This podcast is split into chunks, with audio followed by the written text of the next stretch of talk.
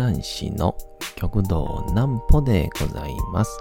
皆様、10月の7日も大変にお疲れ様でございました。お休みの準備をされる方、もう寝るよという方、そんな方々の寝るおともに寝落ちをしていただこうという講談師、極道南歩の南歩ちゃんのお休みラジオ。このラジオは毎週月曜日から金曜日の21時から音声アプリサウンドクラウド、Spotify、Amazon Music、ポッドキャストにて配信をされております。そして皆様からのお便りもお待ちしております。お便りは極道南歩公式ホームページのおやすみラジオ特設ページから送ることができます。内容は何でも結構です。ねえねえ聞いてよなんぽちゃんから始まる皆様の日々の出来事や思っていることなどを送ってください。ご希望の方にはなんぽちゃんグッズプレゼントいたしますので、住所、お名前お忘れなくと、えー、いうことでございまして、えー、いよいよ10月も1週間過ぎて、で、今月ですかね、えー、まあ、待ちに待った、えーお寿司屋さんでの、まあ、労働というか、えー寿司との、え戯れが始まるんですけど、えーなんかこう、あくまでそれは、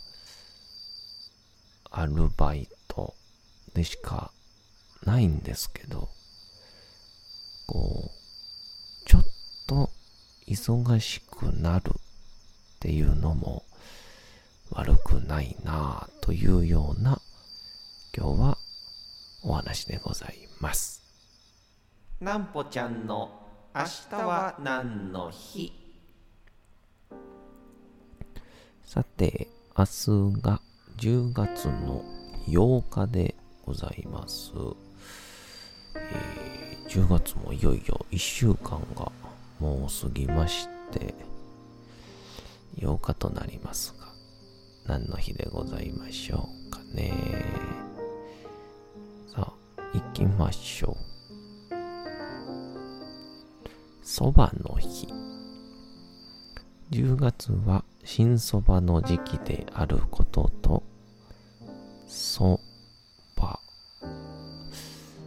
そば？これちょっとよくわからないですね。ニアリイコール10で、そって言うんですこれはちょっと、ちょっと皆様、おのおの調べていただいて、まあ10と8で、そばの語呂合わせに、あ、あ、あれですね。10っていう漢字、漢数字が、あの、そって言うんですよね。先日、えー上方の落語家で、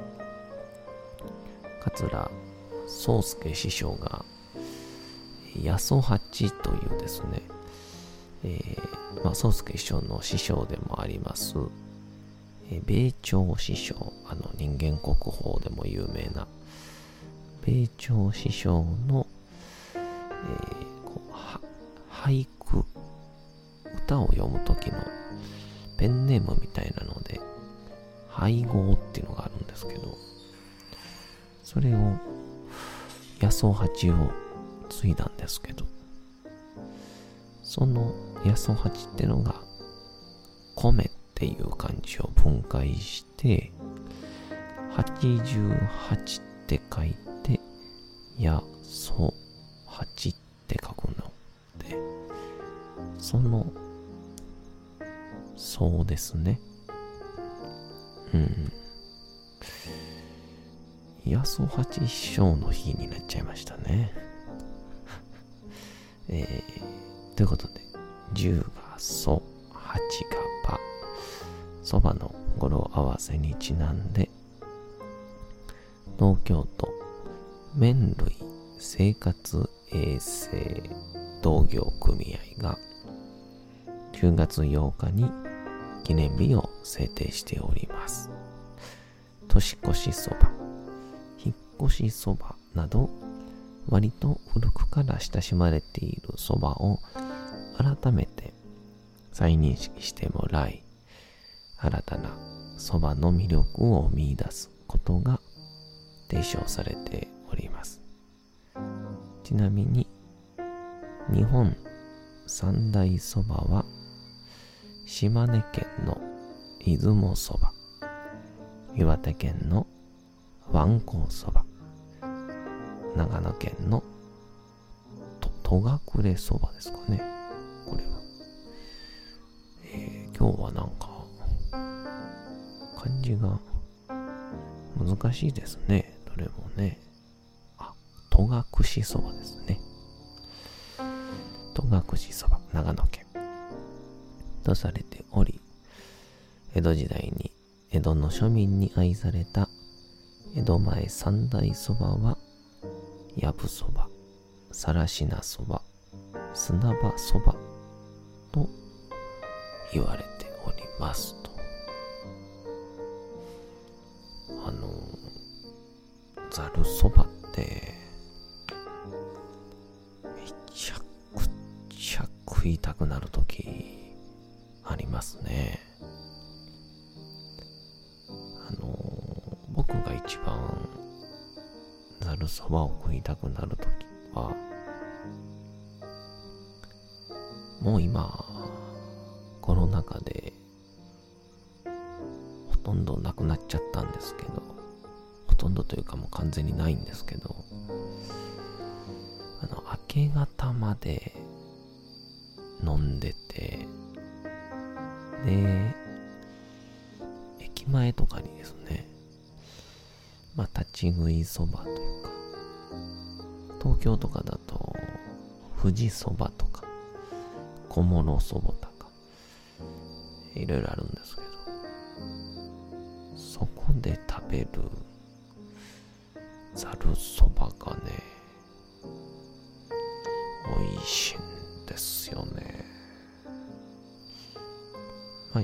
く言われるのは、あの、まあ、喉越しとかもね、酔っ払ってるからってのもあるんでしょうけど、まあ、何よりも、あの、酔っ払ってくると、体に必要なこう分解をするために、水分と塩分をね、人間は取りたくなる。というので、えーまあ、豚骨ラーメンもしかりですけど、本能的に求めてるんだっていう、あの、なぜかコロナ禍においての二日酔い話っていう。えー、まあそんなこんなで、10月はですね、ありがたいことに、まあ、そんないっぱい仕事いただいてるわけではないんですけど、えー、まあ、今、毎週行かしていただいてる京都保津川下りをはじめ、講談会の大先輩であります。玉田玉秀斎先生に、えー、いくつかありがたいことにお仕事を頂戴したり、先日、あの、神田山陽先生とですね、港川神社という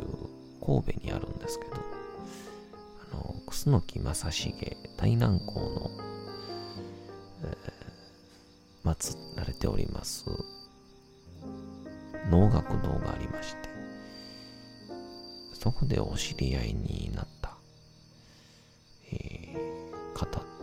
がですね、あの、ご自身の、えー、BTA の文化研修会呼んでくださいまして、えー、っていうような依頼があったりとか、あのありがたいことに、ちょっとずつ、えー、交流をさせていただいているんですが、なんかあのそのきっかけみたいなのが、まあ、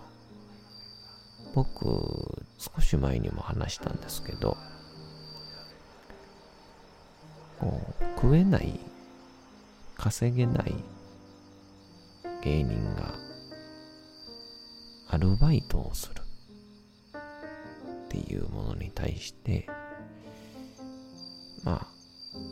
喋れるアルバイトとか、まあ昔の師匠方とかで言ったら、ビンゴ大会の MC とか、そういうのなら、まだいいけど、まあ、例えば、コンビニだとか、えー、いわゆる喋らないアルバイトっていうのは、えー、やっても意味がない。やらない方がいい。っていう考え方は、まあ、まあこれがいいか悪いかは別として、非常に大半の人が思っていて、で、僕もそうだと思ってまあ今もかすかにはあるかもしれないですけど、その上で、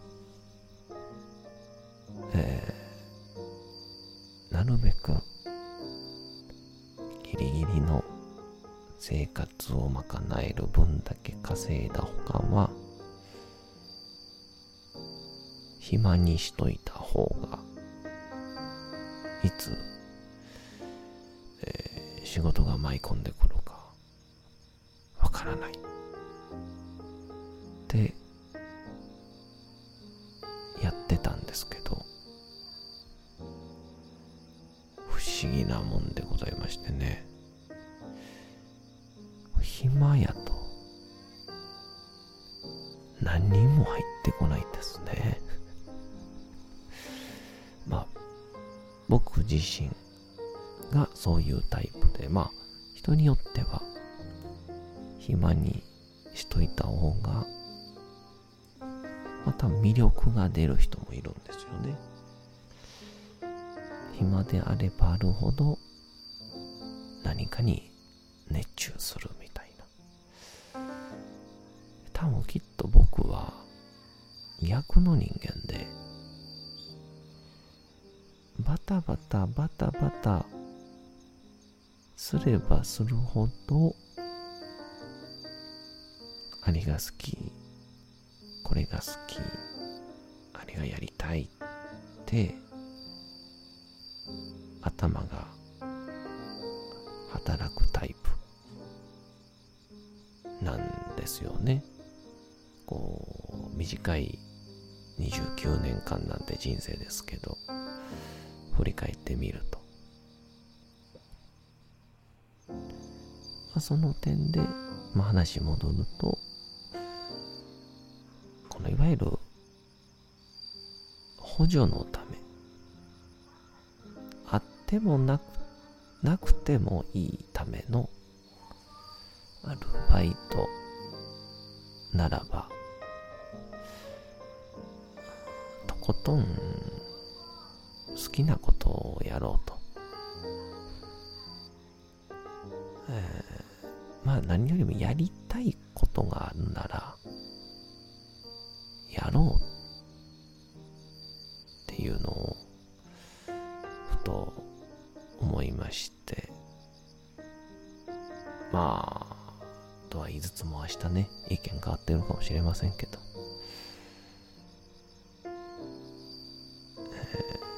まあその上で、講談に関係ないからややらない方がいいと思ってたザ喋らないアルバイト寿司屋のアルバイトをですねやろう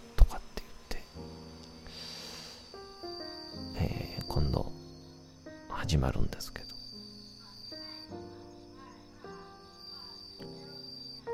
まあそうするとちょっとね、ある意味スケジュールが埋まってくるわけですよ。で、前とかだったら、ここに何かが入ってきたら嫌だなって思うと、入ってくるんですよね。しくは、いつ入ってきてもいいよってあげてても入ってこない。そしたら自分の中でですね好きなある意味サブ働きアルバイトをしておけばそのスケジュールでさえも自分の大事なスケジュールになるので、後から、ある意味、相当ハイレベルなお仕事でない限り、あ、その日、ごめんなさいって言えるんですよね。元気よくく。だから前までは僕、スケジュール開けてますから、どうぞよろしくお願いします、みたいな感じのスタンスだったんですけど、なんか今は、おーい、早くしないと、僕のスケジュール埋まっちゃうよっていう、えー、何を偉そうなこと言ってるのかわかりませんけど、そんなことを思っています。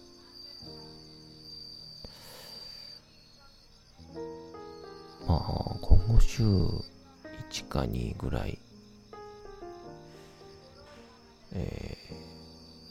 大阪は阪神野田駅すぐのお寿司屋さん佐伯というところで楽しんでやってますので、えー、まあ僕がもうちょっと慣れた時にまあ、年末以降ですかね。来ていただければ、まあ、愛想も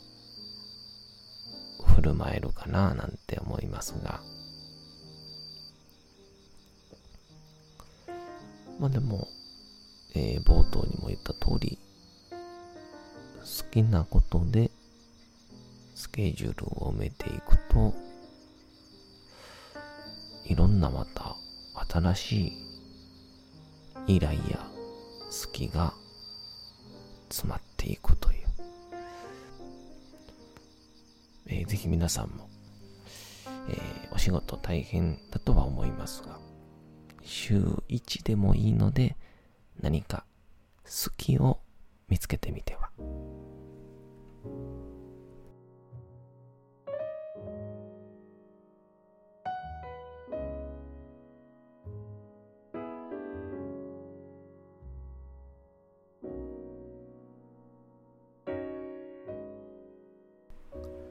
さて、時刻はうとうと朗読会の時間となりました。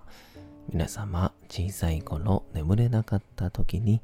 お父さん、お母さん、おじいちゃん、おばあちゃん、お世話になっている方に本を読んでもらった思いではないでしょうか。なかなか眠れないという方のお力に寝落ちをしていただければと、毎日様々な物語、小説をお届けしております。さて、本日もお読みしますのは、チャップリン自伝若き日々でございます。まあ、このチャップリンの非常に若い頃の苦しかった時代は、好きとかっていうのはなかなか言えなかったかもしれませんので、えー、今こうやって好きを選べることになんかすごく改めて、えー、幸せなんだなと噛みしめたなんぽちゃんでした。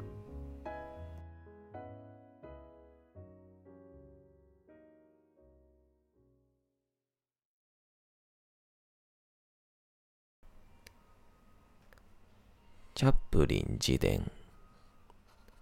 若き日々棺の内部は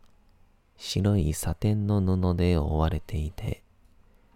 父の顔を取り巻くように小さな白いデイジーの花が置かれていたその花の素朴さといじらしさに感激をした母は、誰が置いたのか知ろうとした。付き添い人によると、その日の朝早く、幼い子を連れた女性がやってきたという。それは、ルイーズだった。先頭の馬車に乗ったのは、母、アルバート王子、そして私の三人だった。母は、アルバート王子に、それまで会ったことがなかったので、トゥーティングまでの道のりは、ぎこちないものになった。おじはかなりの洒落者で、教養のあるアクセントで話し、礼儀正しくはあったが、態度は冷ややかであった。おじは金持ちだと皆が言っていた。トランスバール共和国に馬の大牧場を持っていて、ボーア戦争の際、イギリス政府に供給をしたらしい。葬儀は大雨にたたられ、墓掘り人夫が墓穴に放る土くれは、棺の上でどさりどさりと残忍な音を立てた。それは君の悪い、ぞっとするような光景で、私は思わず泣き出してしまった。その後、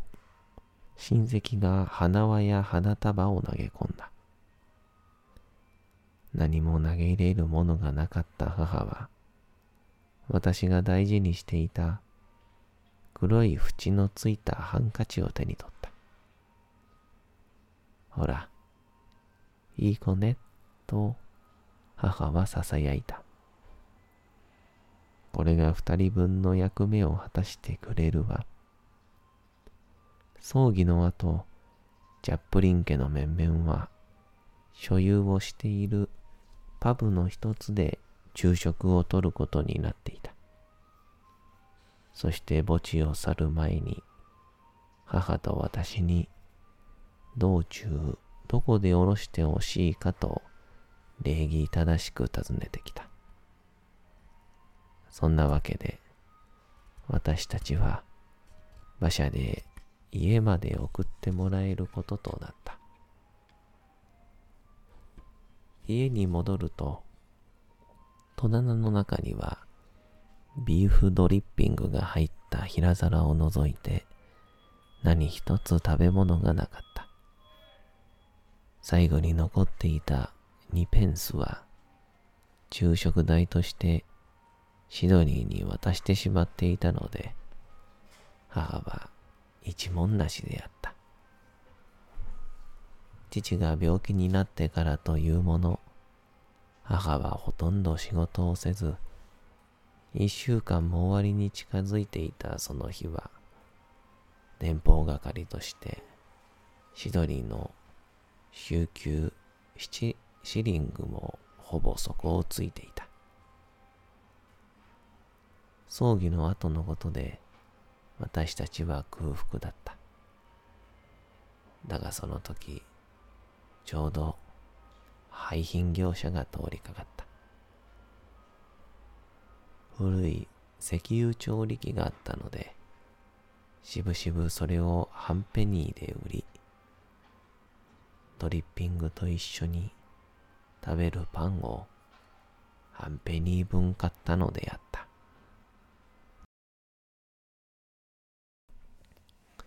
さて、本日もお送りしてきましたなんぽちゃんのおやすみラジオ